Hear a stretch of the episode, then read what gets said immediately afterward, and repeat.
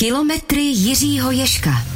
Kilometry Jiřího Ješka jsou tu s vámi i v roce 2024. Všechno dobré v novém roce, hodně zábavných švihů na kole, hodně zábavných výběhů a hlavně návratů z nich vám od mikrofonu přeje Karel Janu. Mám velkou radost, že tu jsme dnes zase po pauze v plném složení. Martine Charváte, vítej, ztracený synu. Hezký den všem. No a při nejmenším stejně rád jsem, že ve studiu radiožurnálu Sport i tento týden jsme společně s mužem, který má doma zlatou medaili z Paralympiády v Sydney, Aténách, Pekingu a taky Londýna. Jiřímu Ješkovi přeju pěkný den. Krásný den a úspěšný rok všem posluchačům. Jirko, Martine, tradičně začneme něčím aktuálním. Nizozemský cyklista Matěje van der Poel se do cyklokrosové sezony zapojil před necelým měsícem. Světový cyklokros hodně lákal na jeho souboje s Voutem van Artem, Tomem Pitcockem a cyklokrosovými specialisty. Ono se závodí, Jirko, závodí se zajímavě, let kdy do posledního kola, ale tak nějak o druhé místo. No, mě to ale vůbec neuráží. Já musím říct, že sice patřím do toho tábora fanoušků spíše Vouta fan Arta, Aha. ale ta dominance Matěje van der Pula je podle mě prostě něco, co musí bavit. Mně se na tom líbí to, že on nepoleví, vyhrál vlastně pokud se nepletu, do, do dneška 10 z 10 závodů, kterých se zúčastnil. To je neuvěřitelný, protože přece jenom musíme si uvědomit, že všichni tam chtějí vyhrát a ti opravdu kovaní cyklokrosaři um, prostě jako touží každém tom závodě aspoň v jednom porazit uh, Matěje van der Pula, ale on tak dominuje, že prostě to je neuvěřitelný. A mně se to líbí, že prostě on to bere i tréninkově samozřejmě, hmm. takže on jede naplno celý, celých těch, já nevím, tu hodinu, těch 60 minut, 65 minut. A je to pro mě prostě jako krásná podívaná. Mně přijdou úžasné ty technické pasáže, hmm. kde on kolikrát ukáže přesně ten rozdíl, který je mezi ním a zbytkem startovního pole, kdy to vypadá, že vlastně všichni jedou v jednom hadu, najednou všichni potřebují slést a Matěj van der Poel nesleze. On na tom písku, štěrku, pilinách, blátě, podle toho, co zrovna je za závod, tak on tam najednou kolem nich projede a tam udělá ten rozdíl a potom už si jede sám. Ono je to totiž eh, samozřejmě uh, absolutní technická dovednost. On na tom kole prostě umí, ale podle mě to rozhodující je ten jeho výkon, ten hmm. neuvěřitelný výkon. On si právě pomůže těma nohama tím výkonem a přišlápne tam, kde už ostatní ten výkon ztrácejí a musí třeba se skočit, tak on tu muldu prostě přejede na ten neuvěřitelný raketový výkon. Já se přiznám, že jsem v tomhle až takový trochu rozpolcený. Já na jednu stranu taky strašně oceňuju to, jak on je neuvěřitelně kvalitní v tom cyklokrosu. Na druhou to, jakým způsobem drtí tu konkurenci, mi vlastně přijde až trochu líto a potom mi přijde, že ty závody nejsou třeba třeba tak zajímavé, jako byly ty souboje s Voutem Farn Artem Jirko před pár lety. Je to tím, že oni tu sezónu letos, eh, tahle velká jména, třeba když si vezmeme Van Der Poola, Pitcocka a Fan Arta, že tu sezónu celou pojímají trošku jinak?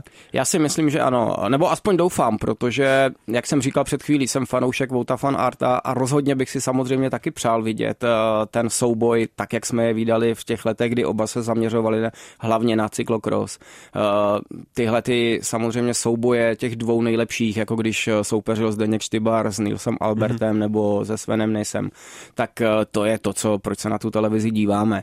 Na druhou stranu já věřím, že Vote Fan Art a Tom Pitcock určitě, ale i Vote Fan Art prostě má v hlavě, že to není to hlavní. Mm. A u toho Matěje Van der Poola se mi líbí, že prostě on si řekl, že znova ten šampionát chce vyhrát, že ten cyklokros je pro něj uh, samozřejmě jedna z priorit a podle toho to tak vypadá. On se na to připravoval celý podzim. A u toho Vouta Van Arta já vidím eh, ten výkon, že tam je, mm-hmm. že samozřejmě, když už do toho závodu odstartuje, že chce pejt uh, mezi nejlepšími, ale prostě taková ta, to jedno procento toho, že chci být na stejné úrovni jako ten Matěje, což možná by byl, tak, eh, tak toho brzdí to, že pro něj prostě je to pořád jenom příprava na tu, na tu silniční sezónu. No uvidíme, jestli to nakonec nesklouzne k tomu, že třeba basketbalová česká nejvyšší soutěž ve chvíli, kdy vyhrával jenom Nymburk, mm. tak už přestala být zajímavá. Ve chvíli, kdy německou Bundesligu vyhrával pořád Bayern Mnichov, tak tam také byla ta dominance jednoho eh, daleko silnějšího týmu, než jsou všechny ty ostatní, stejně jako když ve Francii ve fotbale vládl Lyon a podobně. Tak si říkám, jestli cyklokros, pravda jedna sezóna, kdy hmm. vyhrává jenom jeden, uh, asi ještě neudělá takový rozdíl, ale jestli tím vlastně trochu nebude ztrácet, protože už takhle to bylo vždycky buď Belgičan nebo Nizozemec a doby, kdy tam byl Štybar, eh, byly z českého pohledu zajímavé kvůli tomu, že tam je Štybar, ale i z pohledu ostatních, že tam je vlastně i jiný národ, že to není sport dvou zemí. Zase na druhou stranu já musím říct, že mě to prostě baví v tom, že když eh, nezávodí uh, Matěj Van Der Poel nebo, nebo Wout van Aert, tak přece jenom ta špička toho cyklokrosu, ta, já nechci říct druhá linie hmm. za, nima, za nima dvouma, ale uh, prostě ty kovaní cyklokrosaři, mě to poslední sezóny nebavilo. Hmm. Já tam neviděl uh, takovou hvězdu, kvůli který bych se na to díval. Přece jenom Eli Iserbit pro mě um, byl spíš nadějný závodník, který to tolik jakoby nenaplňuje v tom, v tom vyšším věku, nebo v tom věku, v tom věku jakoby mužů, nebo v tom elitním věku. Uh, a ti ostatní je to taková masa až se mi chce říct jakoby bezejmená, přece jenom jsou to hvězdy, samozřejmě, já nevím, eh, Sven van Turenaut a tak dále, eh, prostě jsou to, jsou to hvězdy, ale prostě nevím, jako není to úplně jako kvůli čemu bych se na to díval. Já jsem si na tom našel jiné pozitivum, my se díváme doma na ten ženský závod, který je před tím mužským a který mi právě i díky té dominanci Matěho van der Poola přijde let kdy zajímavější. Eh, Fem van Empel, Puk Peterse, Carmen Alvarado, prostě tam se často bojuje do posledního kola.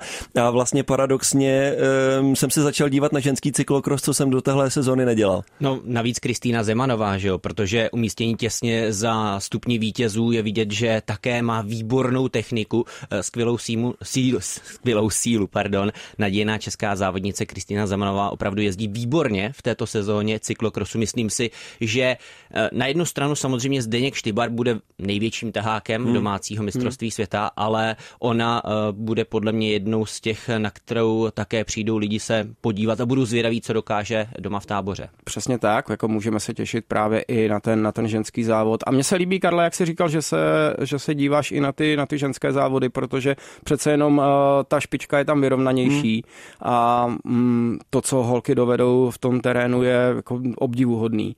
Takže je fajn, že máme možnost vlastně vidět ty dva závody a přece jenom, i když eh, jsme říkali, nebo i já jsem říkal, že ta ta, jakoby ta masa těch špičkových cyklokrosařů třeba není tak zajímavá, když tam nejedou ty dvě největší hvězdy nebo i tři s Tomem Pitcockem, tak eh, pořád je se na co dívat a uh, Možná je to odpověď na to, co jsi říkal, co jsi říkal ty, uh, Martine, o tom, uh, o tom, jestli ten cyklokros nestratí tu popularitu, vlastně tou dominancí toho jednoho závodníka. Tak já, když jsem viděl přesně ty závody na, tom, na té vánoční sérii hmm. a vlastně i po přelomu uh, po novém roce ty světové poháry a ty různé super prestiže a XO2 kapy, tak uh, neuvěřitelná návštěvnost jako v té Belgii. Pořád si to drží a já se nedivím. Já si myslím, že to je patří, patří to k té zimě.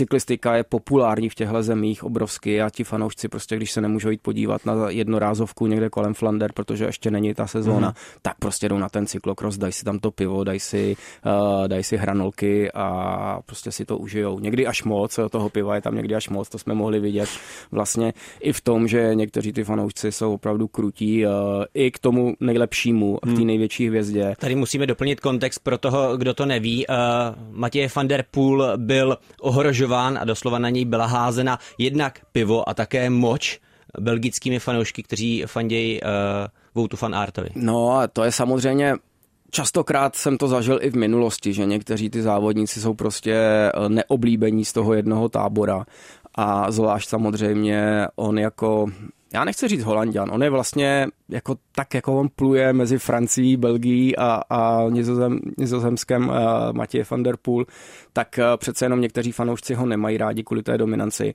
a když si dají několik piv navíc, tak prostě se chovají, chovají strašně. No. Mně přece jenom, já na jednu stranu to lidsky úplně chápu, tu jeho reakci, připomeňme, on vlastně plivnul na tuhle skupinku fanoušků, o které říkal, že ho tam provokovali, polívali ho vlastně už od té doby, co se rozcvičoval, co je ten recon před samotným závodem. Na druhou stranu, Jirko, Matěje van der Poel, to je, já nevím, top 3 cyklista aktuálně na světě. Je to ten kluk z plakátu. Jezdí v duhovém dresu, i cyklokros, i na silnici. Neměl by přeci jenom on být taky trochu tím vzorem, neměl on by být taky člověkem, podle toho se chovat, že k němu prostě mládež vzlíží, neměl by se držet zpátky? Měl, určitě měl. On to podle mě i bere trošku možná jako chybu, ale já se mu vůbec nedivím. Jestli prostě ho tam provokovali, jestli na něj zřvali prostě, mohli být jako zlí k jeho rodině a hmm. tak dále. Vůbec nevíme, co na něj volali a jestli ho polejvali močí a těma věcma, tak to je prostě jako podle mě daleko za hranou. A když to vydržel celý závod, přece jenom ještě si musíme uvědomit, že ten závodník, i když je takhle dominantní, tak pořád jede na limitu. Jo? Hmm. Pořád eh, jede téměř na 100% a tam potom ty reakce jsou samozřejmě uh, jakoby tomu uspůsobený.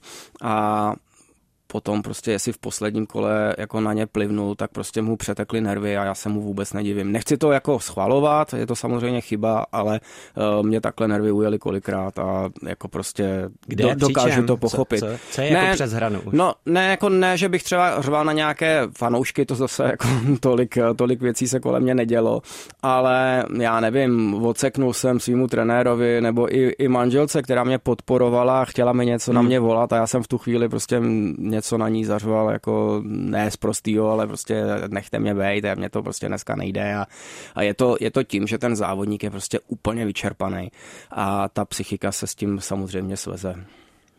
Pojďme na další téma, protože eh, cyklokros jsme probrali. Hmm. Eh, co dalšího tě, Jirko, zaujalo v těch uplynulých týdnech, kdy vlastně jsme měli buď vánoční přestávku, a nebo zkrátka eh, začal nový rok? Teprve? No já ti z toho cyklokrosu ještě neuteču, protože ještě jsme neprobrali to, že konečně se rozávodil Zdeněk Štybár. Aha. Sice ho nevidíme na těch předních místech, ale je fajn vidět to, že se pořád připravuje a, a poctivě připravuje na mistrovství světa v táboře a samozřejmě vlastně brzo se pojede i mistrovství republiky. Hmm už, uh, už je to vlastně hm, za 14 dní nebo za nějaký myslím, že teď o víkendu nebo dokonce. Ten, tenhle víkend. Já myslím, že jo. Jo, hmm. tak do 14. 14. Teď o víkendu. No, tak to už je teď. Letí to. Výborně, takže 14. v neděli v táboře mistrovství České republiky, kde uvidíme i Zdeňka Štybara a mm, on jezdí ve svém týmu, hmm. vlastně po novém roce konečně mohl uh, vlastně sléknout barvy uh, Jayko Alula, týmu, který ho vlastně platil v posledních sezónách a jezdí vlastně ve svých barvách, eh, v barvách Štybar týmu, postavil si svůj vlastní tým. Není jediný v té špičce cyklokrosové, mohli jsme si všimnout, že po konci roku změnil barvy i um, 23-kový mistr světa Ryan Camp eh, z roku 2020, který ukončil svoji spolupráci s, s tím jedním z největších cyklokrosových týmů Pavel Sausen Bingoal a jezdí prostě v černém dresu, protože nemá aktuálně žádného sponzora, akorát prezentuje novou značku kola, na které jezdí, ale jinak prostě jezdí v černém týmu. Zdeněk Štybar má na svém týmu taky jenom jméno svého penzionu, ale je vidět, že ti kluci prostě, i když nemají podporu velkého týmu, tak dokáží závodit na té nejvyšší úrovni. To se mi líbí.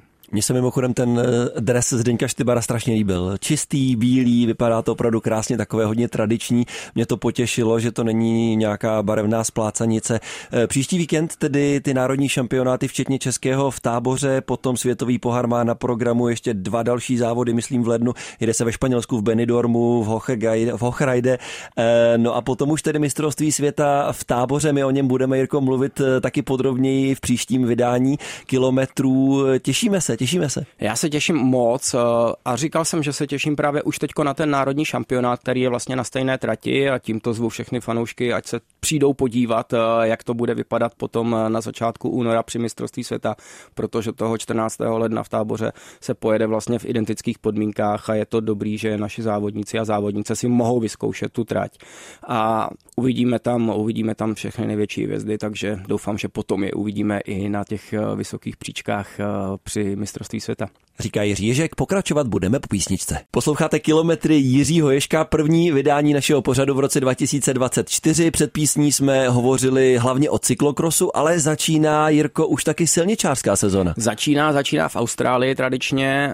Já mám tu radost, že vždycky to sleduju, protože v, v té mojí kariéře já jsem právě tyhle ty závody jezdil mm-hmm. na přelomu roku a v té Austrálii samozřejmě závodníci, kteří jsou tam narození a závodí jezdí celou sezónu v Evropě většinou nebo, nebo v, v té klasické, v tom pelotonu eh, silničním, tak se na Vánoce vrací domů.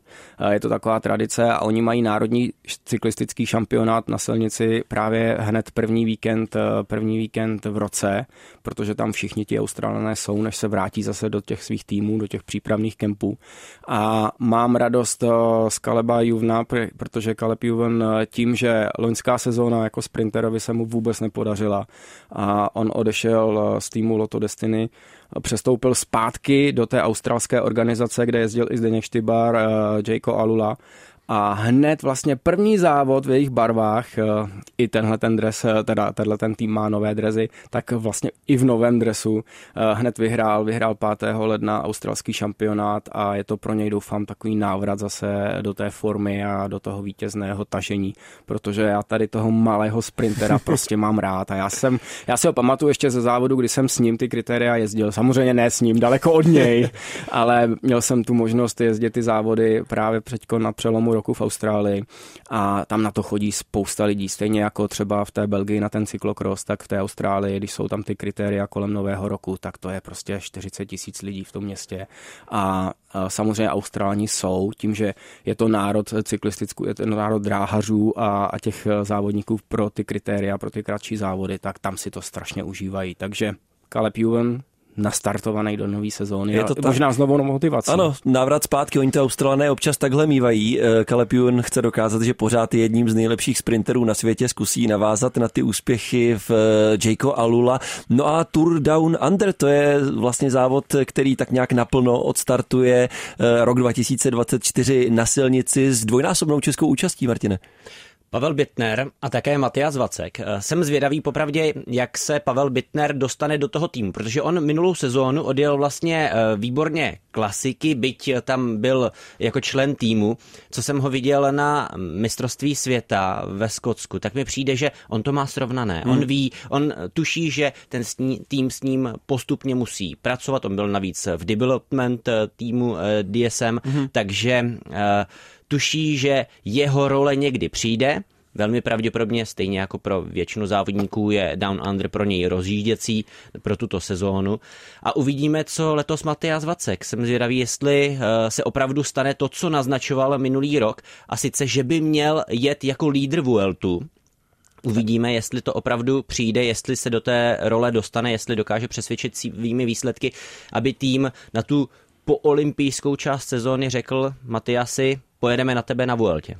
To upřímně řečeno by mě překvapilo, kdyby jel úplně jako lídr, možná jako nějaký chráněný spolu lídr, ale Matias Vacek to bude mít strašně těžké, protože ten jeho tým Lidl Trek, jestli se nepletu, eh, hodně posílil s právě příchodem tohohle nového velkého sponzora. Tam přišlo hodně peněz, přišlo tam hodně, hodně kvalitních cyklistů.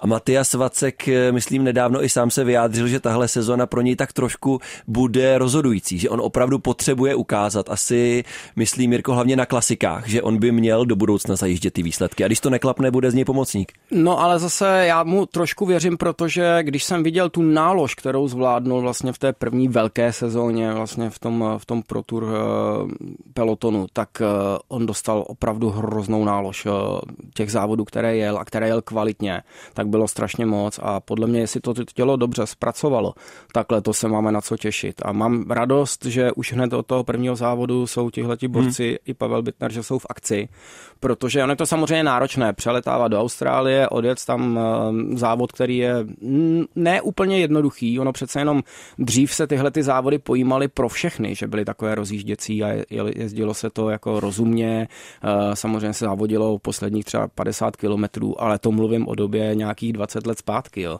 Dnes je to prostě plnohodnotný závod, kde nikdo nikomu nedá ani metr zadarmo a hned prostě od začátku roku se jedou bomby takzvaně a tyhle ti mladí kluci kluci, když tohle do toho naskočí hned od začátku, tak já si myslím, že budou v tahu a, a budou, budou prostě připraveni právě do těch klasy. Hmm a oba dva jsou Přesně. trošku jakoby na to cílí, tak, eh, tak já se těším, jak to bude vypadat. No. Já taky doufám. Doufám, že od Matyase Vacka něco významného uvidíme letos eh, někde v Belgii, někde na kostkách, Paříž, Rubé. Chci ho někde vidět, jak tam opravdu se drží s těmi nejlepšími a Pavel Bittner, ten už v té loňské sezóně ukazoval, já myslím, že to bylo snad na Švýcarsku, on tam dojížděl v těch sprintech v desíce a tam se držel opravdu třeba s Voutem Fanartem, to je fantastické. Vidět českého cyklistu jen tak dál, oba dva jsou to strašně mladí kluci. Na čem se vlastně jede na jaké přípravě se teď jede eh, v té Austrálii, v té Austrálii.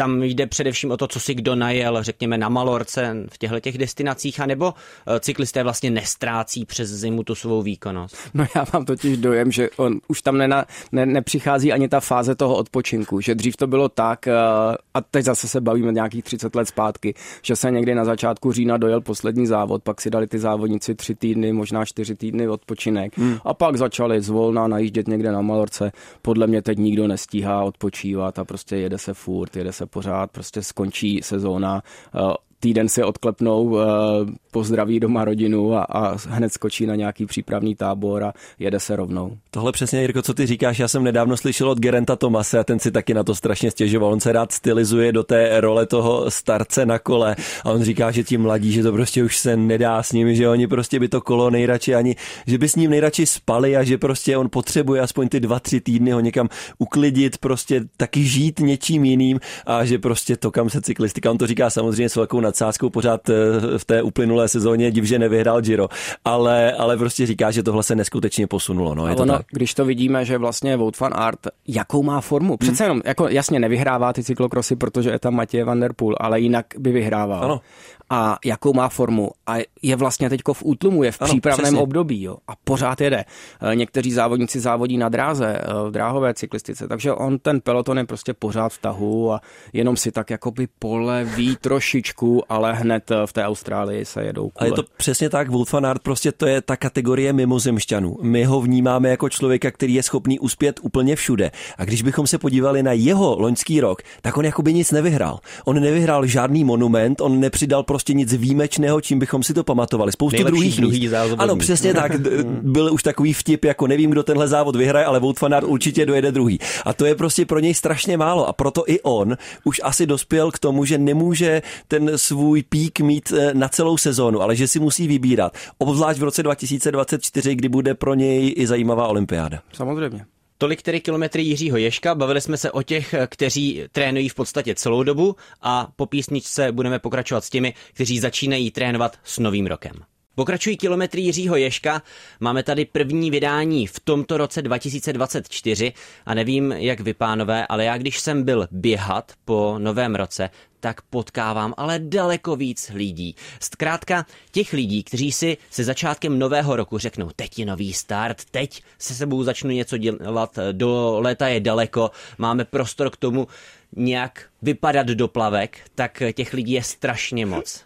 Předpokládám, Jirko, že s tím si ty nikdy neměl žádný problém, ale chápeš ty lidi, kteří mají tuhle motivaci, řeknou si nový rok, nový start, tím pádem od teď se to maže a začnu od znova? Já to chápu. Dvě slova. Novoroční předsevzetí. Magické sousloví, ale platí to právě eh, v tom hobby sportování, v tom volnočasovém sportování, protože my se potřebujeme od něčeho odpíchnout, ně, někde se nastartovat, zvlášť, když je to někdo, kdo třeba vůbec, ne, já nevím, 20 let se nepohnul a má pocit teďko třeba v 35, ve 40, že to tělo už eh, se rozpadá a že by měl začít sportovat. Motivují ho kamarádi kolem sebe, motivují ho pracovní kolektiv, můžeme ho motivovat my naším pořadem, eh, prostě chce začít a tak kdy jindy než prvního první, já to chápu. Je to trošku úsměvné, samozřejmě kolují neuvěřitelné vtipy, kolik lidí chodí do posilovny hned, jak jsou ty posilovny v lednu narvané a v březnu tam ty trenéři chudáci chodí mezi těmi stroji a už tam vlastně nikdo nepřijde.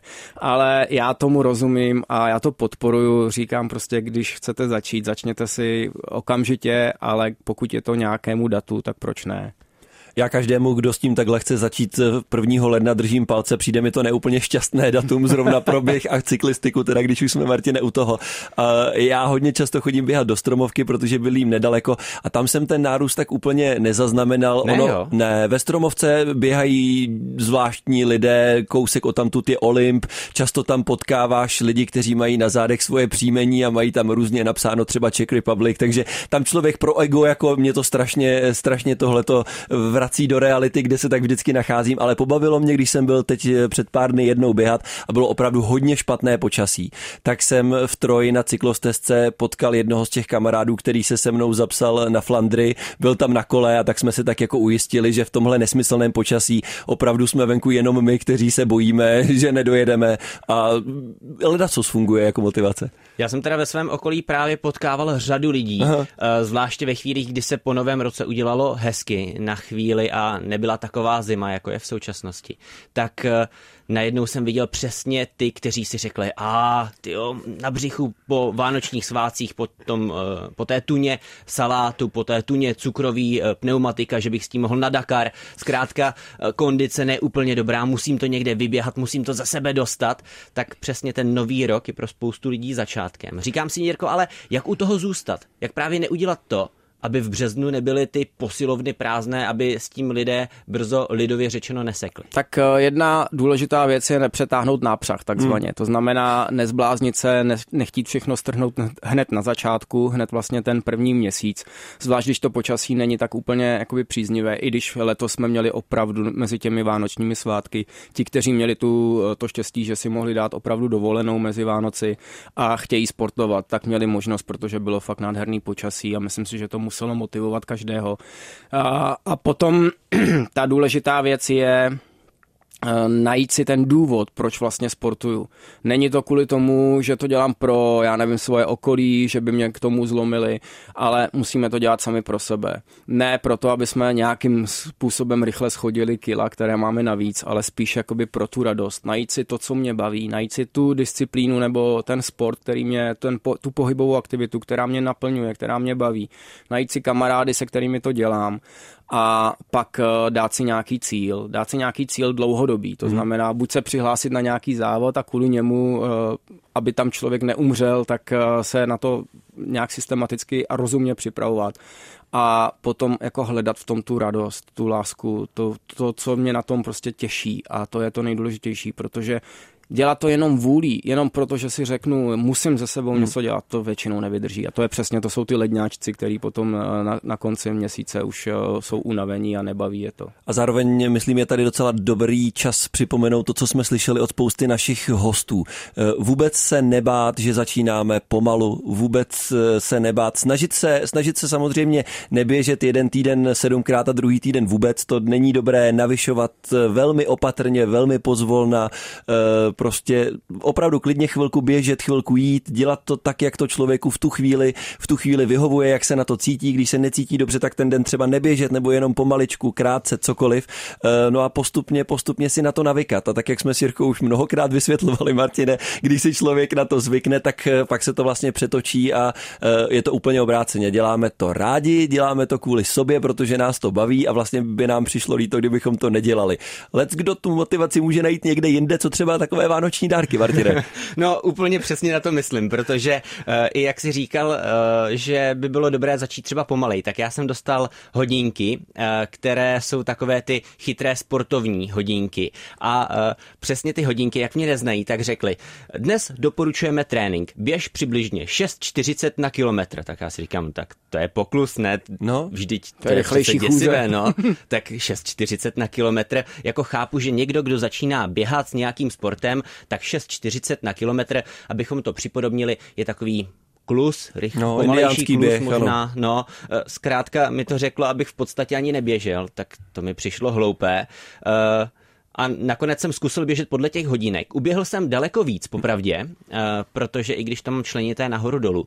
Ale ty hodinky jsou takové, že nevím, věřit tomu, Jirko? Já bych tomu věřil a já se snažím, uh, já mám stejné hodinky, takže já to používám hrozně rád už v době právě teďko, kdy třeba se nepřipravu na žádné velké závody a nejsem profesionální sportovec, tak mě to přesně hlídá to, abych zbytečně se nezatěžoval, protože ty hodinky vlastně ty máš na ruce celý den a oni ti měří i ten stres, kterým to tělo prochází během celého dne, a tou prací hlavně, že jo? protože všichni jsme nějak zaměstnaní, všichni máme nějaké aktivity a ty hodinky už mají ten software tak nastavený, tak šikovně a uh, ty tréninkové plány nebo tyhle ty rady, které vlastně ty hodinky udílejí, dělají opravdu špičkoví trenéři pro ty nadnárodní firmy a uh, ty, ty hodinky tím měří vlastně zdraví a oni ti říkají, že ten sport, který děláš, tak bys měl dělat hlavně pro zdraví a nezatěžovat se zbytečně moc. A právě ono to pomáhá tomu, že člověk pak tu sportovní aktivitu vydrží dělat eh, celý rok. Že to není přesně to, že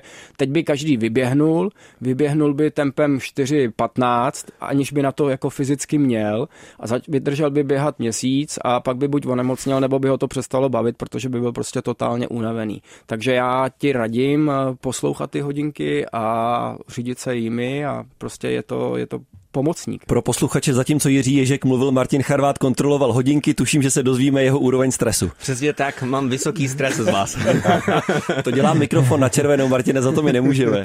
Ne, ale právě každý má nějaké zaměstnání a ty hodinky vlastně ví, co děláte celý den, ví to, kolik spíte, pokud s nimi spíš, tak uh, oni ti měří vlastně i kvalitu spánku a fakt to funguje. Já jsem z nich nadšený. Hmm. Já už to používám vlastně ještě před koncem kariéry, ale hlavně teďko pod konci kariéry, kdy mám spoustu aktivit a musím si to tělo hlídat, abych mohl sportovat a aby mě to sportování neunavilo, aby mě to sportování neničilo a naopak mi dodávalo energii pro tu práci. Takže je to, je to, je to skvělý pomocník. Já teda jsem úplně stejného názoru eh, a navíc eh, řekněme cyklistika, běh, vlastně je to vytrvalostní sport. A tohle jsme taky slyšeli, Martine, od těch eh, profesionálních trenérů a mně to vlastně přišlo jako nejzásadnější informace pro všechny hobíky. Aby si vybudoval obecnou vytrvalost, tak opravdu musíš mít objem a musíš ho mít v nízké intenzitě. Prostě většina tvého cvičení by měla být tak legračně, jak to vnímáš, že ti ty hodinky napovídají. Prostě jet na kole pomalu. Běžet pomalu ale každý, já si to pamatuju, taky jsem takhle vybíhal a byl jsem prostě strašně nadšený, že to běžím, já nevím, 10 kilometrů za prostě nejdřív 55, potom 50, potom třeba lehce pod, zase moc pod jsem se už nikdy nedostal, ale ten, ten, ten princip byl, že jsem se snažil každý trénink sám sebe jakoby zničit a to není dobře. Opravdu profesionálové říkají, že takhle se trénovat nemá a to nadšení, které člověk má ze začátku toho, že začne trénovat, tak by si měl umět uchovat, ale prostě vidět to dlouhodobě a těmi postupnými zlepšeními se tam dostat. První rada, kterou jsem dostal na kole, když jsem začínal jezdit na úplně prvním tréninku, tak mi uh, ten Josef Lachman, který mě do cyklistiky přivedl, tak řekl, když chceš jezdit rychle, musíš umět jezdit pomalu. A první rok mě pořád tahal za, za ruku, za paži, mě vracel zpátky vedle sebe, uh-huh. abych jezdil v tom rozumném tempu. A dneska ti, se kterými jsem jezdil, a pro mě to byli zkušení borci, tak dneska třeba ve svých 60, 65 letech pořád jezdí na kole. Já mám obrovskou radost, když jsme se bavili o tom novém roce, tak uh, o o tom vlastně o těch předsevzetích a o tom, že se vyráží, že spousta hobby sportovců vyráží. Tak eh, u cyklistiky je to jednoduché. V každém větším městě, kde je nějaká parta cyklistů, tak hned prvního první v 9 hodin ráno, většinou někdy v poledne, ale v Praze je to v 9 hodin ráno, se jezdí na takzvanou novoroční výšku.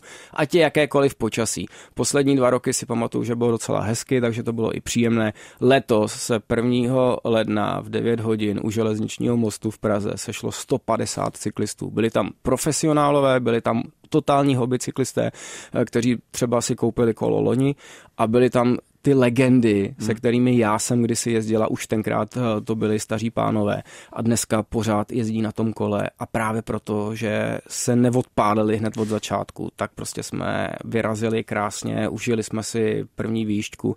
Ono se samozřejmě i na té leté výšce se závodí, protože je tradiční první závod v roce 1. ledna, kde z, těch, z toho pražského Smíchova se jede na vysílač na Cukrák, kde je spurterská prémie, kterou letos vyhrál Krištof král, mladý nadějný závodník a je to vždycky obrovská prestiž. Takže i já jsem si tam zazávodil. Neměl jsem to dělat, protože jak říkám, že na kole nezávodím, tak jsem si to uvědomil hned proč.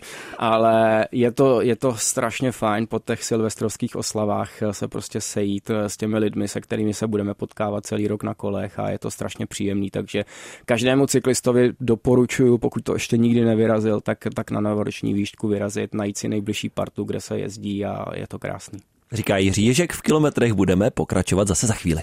Před písničkou jsme se bavili o tom, že Jiří Ježek byl na novoroční výšce, ale ještě předtím jsme byli u toho, že když někdo teď začíná sportovat, tak by to měl dělat pomalu. Mně to přijde děsivé. Prostě když někdo má ten elán po novém roce, znovu se sebou začít něco dělat, tak on prostě vyběhne rychle, nebo začne to dělat rychle, začne ukazovat, jaké mám svaly v té posilovně, že jo, naloží si co nejvíc, nezačne prostě eh, nějakým střídmým odhadem, na co vlastně má. No a právě to je špatně. A to je špatně a to je to, že to končí potom brzo nějakým přetrénováním, nějakou ztrátou motivace, ztrátou uh, vlastně toho elánu do toho sportování. Uh, právě proto my potřebujeme někoho, kdo by nás hlídal. Ty máš hodinky, někdo si najme třeba v posilovně trenéra, eh, někdo si najde běžeckého trenéra, někdo má parťáka na kole, který ho brzdí tak, jako brzdili mě. A je to logické, je to prostě, my se chceme do všeho vrhnout eh, s elánem, ale pokud netrénujeme běh na 100 metrů a nejsme prostě sprinteři, nejsme dynamičtí sportovci, kteří prostě potřebují tyhle ty intenzity, tak eh, běhání i cyklistika jsou vytrvalostní sporty. A my potřebujeme pomalu, najít si to tempo, eh, ve kterém jsme schopni uběhnout aspoň hodinu. Hmm. Nebo pro mě je ten limit, eh, třeba běhání je hodina, jízdy na kole třeba dvě hodiny a vlastně i ty hodinky, pokud uh, mám jako dobrý odhad, tak ti dají takzvanou staminu, to znamená, to je tempo, který vydržíš běžet třeba hodinu nebo dvě, podle toho, co si tam nastavíme. A v tomhle tom tempu já bych se snažil trénovat. A to ty hodinky nebo i ten trenér pozná, že ty začínáš a on, on ví, že ty nemůžeš běžet 4.05 eh, na kilák a že musíš běžet třeba 6.10 nebo 5.55 z začátku. Ono to přijde brzo, ono se to hrozně rychle hmm. snižuje, to tempo, ale fakt to stojí za to vydržet a ubrzdit to ego. A i když si odmyslíme věci jako wattmetr, i když si odmyslíme měření srdečního tepu, které je taky strašně užitečné, tak se říká, že je vhodné trénovat tak, abyste zároveň přitom dokázali s případným partnerem, který běží nebo jede na kole vedle vás, prostě mluvit, vést normální konverzaci. A to je ta hranice, kde jedete v nějaké zóně 2, o tom se nemusíme teď bavit, ale kdy je to udržitelné dlouhodobě. A opravdu jde i o to, a Jirka to vlastně naznačil, třeba u běhu, tam to opravdu opravdu zavání zraněním. Když člověk, jak jsme se bavili o nějakém hypotetickém člověku, který třeba kdysi sportoval, úplně přestal, nebo kdo vůbec nikdy nesportoval, tak ten, když začne z nuly na 100, tak jak jste tady naznačovali běhat, tak sice ty boty se strašně zlepšily a už jsou jako výrazně lepší, než byly ještě nedávno. Ale to je o zranění. Jen tak začít z ničeho nic, pětkrát nebo šestkrát týdně běhat po asfaltu. To prostě zavání, že si, že si ten člověk opravdu ublíží. Takže i tohle je důvod, nejenom psychicky, ale i fyzicky, prostě velmi pomalu a velmi postupně. Mě to hodně překvapilo, že to chce vlastně tak pomalu, protože uh, i ty hodinky, přesně jak uh, si říkal, tak když běžíš, tak oni ti ukazují, v jaké zóně jsi. Tak já jsem se přesně na to koukal, vlastně jsem běžel celou dobu ruku před sebou, což je hrozně zvláštní, že jo? Ale Pozor na lampy. běžel jsem takhle a vlastně jsem si říkal, tak teďko musím brzdit, dítě to divné, dítě, já v podstatě jdu, tak proč? Je to zvláštní, že ty hodinky vlastně od začátku, uh, říkal jsem si, jestli to není tím, že mě neznají, že si na mě vlastně musí navyknout, jak funguju, anebo jestli uh, je to opravdu jako běžné doporučení, začni takhle a fakt je poslouchat. No ale ty si říkal, že je poslouchat mám, Jirko. Poslouchej je, oni tě znají už teď, uh, po pár dnech, oni přesně ti měří tep celý den, dokonce jsou tam snad i některé měření jako o, mm, ten oximetr na, na sycení Tam ještě nejsem. Nevadí, to je jedno. Ale prostě ty hodinky tě znají. A věř mi, že běhat pomalu ze začátku je důležitý i z toho důvodu, aby si se na ten další trénink těšil. Jo, ono, když v pondělí vyrazíš a unavíš se, tak už eh, třeba ve čtvrtek už se ti nebude, kdybys měl každý den běhat stejným tempem, tak ve čtvrtek už se ti nebude chtít tolik, protože to tělo bude unavený. Samozřejmě ne asi během jednoho týdne, ale hmm. bude se to kumulovat, protože máš ještě svoji práci, která tě taky zatěžuje a ty hodinky tě vlastně k tomhle tom brzdí proto, aby ty si vydržel běhat celý rok a nejlépe do konce života. Jo? A to je, to je ten důvod každý má svoje tempo, který vydrží a to tempo je nastavený pro něj. Eh, já to mám třeba teďko, já nevím, 4,40, ale začínal jsem a běhal jsem 5,55 a začínal jsem třeba před těmi šesti lety takhle a taky jsem si říkal, mohl bych běžet rychleji, hmm. ale tím, že jsem si prošel těch 25 letý sportovní kariéry, tak jsem věděl, že mám poslouchat své trenéry a ty hodinky jsou vlastně takový trenér, nebo když má někdo trenéra, tak ho, tak ho prostě má poslouchat. A já ti doporučuju fakt jako začít pomalejc a uvidíš, že za půl roku budeš někde úplně jinde. A druhá stejně důležitá věc, kterou jsme taky slyšeli od Martina Levého a i od dalších hostů, které jsme tady v kilometrech měli, je re- regenerace. Prostě tou fyzickou aktivitou člověk vlastně svoje tělo ničí a ten trénink je pozitivní nebo má pozitivní přínos jen, když mu taky potom, co si z ho Martine trochu zničil, dáš zase možnost, aby se dokázalo opravit. Jenom tak ono, když je stresováno, ale potom dostane tu šanci se tomu přizpůsobit, tak takhle velmi postupně může růst. Tak když to takhle děláte 35 let jako Jiří Ježe, který stojí nalevo kolem mě, tak potom jste prostě trošku někde jinde než Martinem dva. ne, ale hlavně ono, i ta regenerace, a to je dobře, že o tom, Karle, mluvíš, protože ty Garminy nebo jakékoliv hodinky, oni ti vlastně po tom tréninku hned ti vyplivnou číslo, za jak dlouho můžeš znova podobně trénovat. Takže tam nastaví se třeba regenerace 16 hodin. No, mě to ukázalo asi 60. No a to je vidět, že si běžel možná ještě příliš rychle. Jo. Přesně. No, ale, ale je to opravdu chytré. Já nechci to zase říkat, že to je třeba stoprocentní nebo že je to nějaká Bible, ke které všichni vzlížíme, ale je to opravdu chytré. Ono, když se dobře vyspíš, tak ti to tu dobu regenerace zkrátí. Když se špatně vyspíš, když přes den budeš mít hodně stresu, budeš uh, natáčet hodně dílů kilometrů Jiřího Ješka za sebou, tak ti to řekne, že nemáš zítra běžet. Uh, jako ne, ne, nedržel bych se toho úplně dogmaticky na hodinu, ale zdá se mi, že se to hodně zlepšuje a má to smysl se na to dívat. Je fakt, že to funguje funguje. Eh, samozřejmě, přesně jak říkáš, jako nemusíme to dodržovat úplně jako minutu po minutě, přesně všechno držet. I to tempo, samozřejmě, pokud se cítíš eh, dobře, tak, tak si běžíš rychlejc a pak si třeba druhý den eh, zvolníš. Ale je fakt, že já jsem měl teďko celý prosinec, jsem každý den trénoval, hmm. což samozřejmě není správný. Měli bychom mít v týdnu aspoň jeden den jakoby volno, odpočinout si, třeba se jenom protáhnout. Ale já jsem měl od 8. prosince do 7. ledna, jsem měl každý den nějakou fyzickou aktivitu, buď hodinu běhání, nebo třeba hodinu a půl na kole. Opravdu bez jediného volného dne. A protože mě to bavilo, protože jsem chtěl a ty hodinky mi ukazovaly pak třeba po tom tréninku regenerace 73 hodin, jo. Což jsem věděl, že nemůžu jako zvládnout. A takhle se to kumulovalo, ještě já jsem měl poměrně dost práce, takže jsem špatně spal a pak to skončilo tak, že jsem opravdu byl nachlazený, hmm. protože to tělo prostě je oslabený neposlouchal jsem ty hodinky a musel jsem si pak dát tři dny úplný volno, protože jsem prostě byl nastydlej a kdybych ty hodinky poslouchal, tak třeba k tomu nedojde. Takže vyplatí se to a tím bych to uzavřel tohle téma, protože ty máš ty hodinky nový, tak máš obrovskou šanci tenhle ten rok začít pořádně do toho šlapat. Rovnou můžeme začít novým tématem, protože já když jsem dnes šlapal na zastávku autobusu, tak bylo přibližně minus 8 stupňů. Mm. Jak v tom mám vyběhnout? no, tak to je, to je těžký. Někomu to nevadí. Vím, že třeba ty, Karle... Ano, ty... mě, mě to je jedno ty rád, ty rád běháš i v tomhle mrazu. Já musím říct, že třeba moje asi průdušky jsou jakoby choulostivější k tomuhle a možná to je i tím, že vlastně těch 25 letý kariéry já jsem spoustu těch zimních měsíců a té zimní přípravy trávil v teple, mm. buď v Austrálii nebo ve Španělsku a prostě na to nejsem zvyklý. A když je takhle, když těch pár dnů v České republice je těch minus 10, eh, u nás bylo včera minus 11 ráno, tak já si radši vlezu na ten trenažer cyklistický a radši si dám tu hodinu na tom trenažéru nebo dvě hodiny na trenažéru a běhat začnu, až bude třeba, já nevím, jestli budou čtyři pod nulou, dvě pod nulou, tak to už se dá. Ale já tohle, já tohle prostě nedávám. Ale vím, že třeba Martina Joglová, Marcela Joglová, kterou jsme měli tady nedávno jako hosta, tak eh, ta včera taky běžela mm-hmm. a uběhla si svůj trénink a nedělají to problémy. Co ty, jak jsi na to, Martina? No, mně se do toho úplně nechce, hmm, do té zimy. Spíš, hmm. jak začne zima, tak já jsem spíš na běžky a podobné uh, sporty zimní. Teďko jsem rád, že zamrzají rybníky, takže uh, hokej na ten se hodně těším. Ale vyloženě běžet, já se trochu bojím, že když se spotím a jsem uh, relativně daleko od domova, tak to je taková hloupá chvíle, jako když ti na kole dojde pití, asi někde v pustině, jo? že uh, tam je to o nějaké nastydnutí a to si zkrátka nechci dovolit. To jsme zpátky tam, kde jsme byli, musíš běžet trochu pomalej.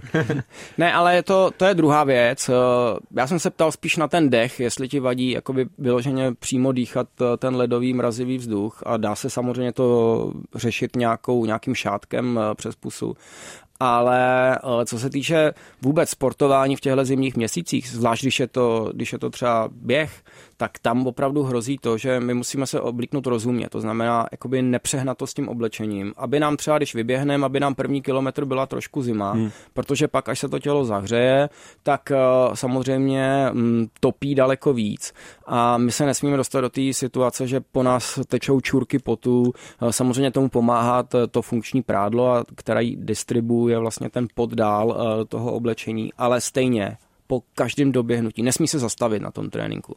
Prostě běžíš těch 10 kilometrů, doběhneš domů a pak co nejrychleji se převlíknout. Žádný takový to nejdřív si to uložím eh, na nějaký server, ten běh a pak se ještě podívám, jako jestli nemám něco ve schránce a tohle to chození doma po baráku v tom promočeném oblečení je to nejhorší a fakt to končí potom nějakým nachlazením. Je to tak, já, Jirka říkal, že mi nevadí nízká teplota, jenom bych zase eh, byl opatrný, protože asi není úplně zdravé třeba i běhat, když už je méně než těch minus 10, předtím bych byl určitě opatrný. E, mě to vážně nevadí, já jsem zvyklý z těch běžek, pro mě je to podobná aktivita, e, běh je pro mě věc, kde já se hodně rychle zahřeju, ale je to i to, co přesně říkal Jirka, jde o to se dobře umět obléct a v téhle souvislosti mě jenom napadá věc, kterou jsem tady taky myslím už říkal, že když jsem kdysi začínal běhat, tak jsem si říkal, že na to nepotřebuju vůbec nic specializovaného, žádné speciální oblečení, proč bych něco takového měl mít, je to běhání. Na to jedinou věc, kterou potřebuju, tak jsou prostě dobré boty. No a jak běhám déle a déle, tak můj šatník i cyklistický, i běžecký se prostě rozrůstá. Už jsme to řešili u ponožek, pamatuju si, co, že si se mi Martin smál, že ty moje nejlepší ponožky jsou taky nejdražší. Je to tak. Takže ano, časem to leze do peněz, ale vlastně v tomhle se to zase vyplácí, protože prostě ať už je to ten nějaký pěkný merino šátek, který si dokážu přetáhnout i přes nos a přitom můžu v pohodě běžet. Dobrá merino čepice, prostě dobré, dobré spodní vrstvy, teplé ponožky, dobré rukavice. Já třeba nosím vlastně, když je velká zima, tak nosím dvoje rukavice. Mám hodně tenké a prostě ty mám úplně, ty jsou úplně na kůži a přes ně pak přetáhnu ještě druhé. Člověk na to přijde časem, ale jak jsem říkal, no pro mě asi hlavně to, že jsem zvyklý podobně takhle běhat v běžkách, na běžkách, kde je mi úplně, jako tam to nikomu nevadí, na lyžích, že je minus 10, tak ten běh mi přijde hodně podobný. No já jsem viděl na mapách, že ty běžíš i poměrně daleko od domova místy. Ehm, řekněme, že tě kolikrát od domova dělí i řeka, takže opravdu jako nemáš to tak, že by ses mohl v každé situaci vrátit. A stejně ti to nevadí, když běžíš poměrně nalehko, hmm. že ti třeba dojde, dostaneš se do svízelné situace. Dobře, tady v Praze si můžeš zavolat eh, nějaký taxík v uvozovkách, nějakou tu taxislužbu, která by tě jako v případě nouze dovezla, ale nevadí ti opravdu být až jako v téhle té nepohodlné situaci, že se do ní sám můžeš dostat, že bys prostě někde prochlad? Já bych to zase tak nedramatizoval, jak, ne? si, jak si řekl, pořád běhám prostě centrem Prahy, tak kdyby se mi něco strašného stalo v Libni, tak asi o tamto domů docestuju tramvají. Ne, je to i tím, že já prostě neběžím, já neběžím na krev. Já, já běžím tak, jak Jirka mluvil o té stamině nebo o tom, tak i když teď jsem běžel třeba 16-17 kilometrů, což je jedno z nejdelších, co já takhle obvykle jsem nebyl zvyklý, tak pořád ty hodinky mi říkali, že když takhle poběžím, tak uběhnu 25 nebo 30. Určitě bych v zimě, v mrazu neběžel někam, kde to vůbec neznám, nebo kde bych se bál tmy, to bych, to, to, to bych určitě nedělal, ale takhle to není nic zase tak strašného. No a ty jsi mluvil, Martine, o tom hokeji, o, o těch běžkách a o těchto těch aktivitách. Já si myslím, že to je krásný doplněk a hmm. právě jakože nemá smysl třeba v téhle zimě jezdit na kole venku, nebo nemá smysl třeba pokud to necítíš, běhat venku a místo toho, když si jdeš zahrát hokej, tak to je podle mě úplně stejná příprava a stejná kvalita jakoby toho, toho fyzického výkonu a potom jako když to najdeš v létě. Takové byly dnešní kilometry Jiří Hoješka. Martine Charváte, děkujeme moc, že jsi tu zase jednou byl s námi. Díky, hezký den všem. Děkuji taky Jirkovi Ješkovi a těšíme se i na ten příští pořad. Budeme mluvit hlavně o cyklokrosu, je to tak? Já se těším moc a přeju všem, ať si užívají tohleto počasí, ať uh, hokejem, zimními aktivitami, anebo tím, co máme rádi, běháním a jízdou na kole.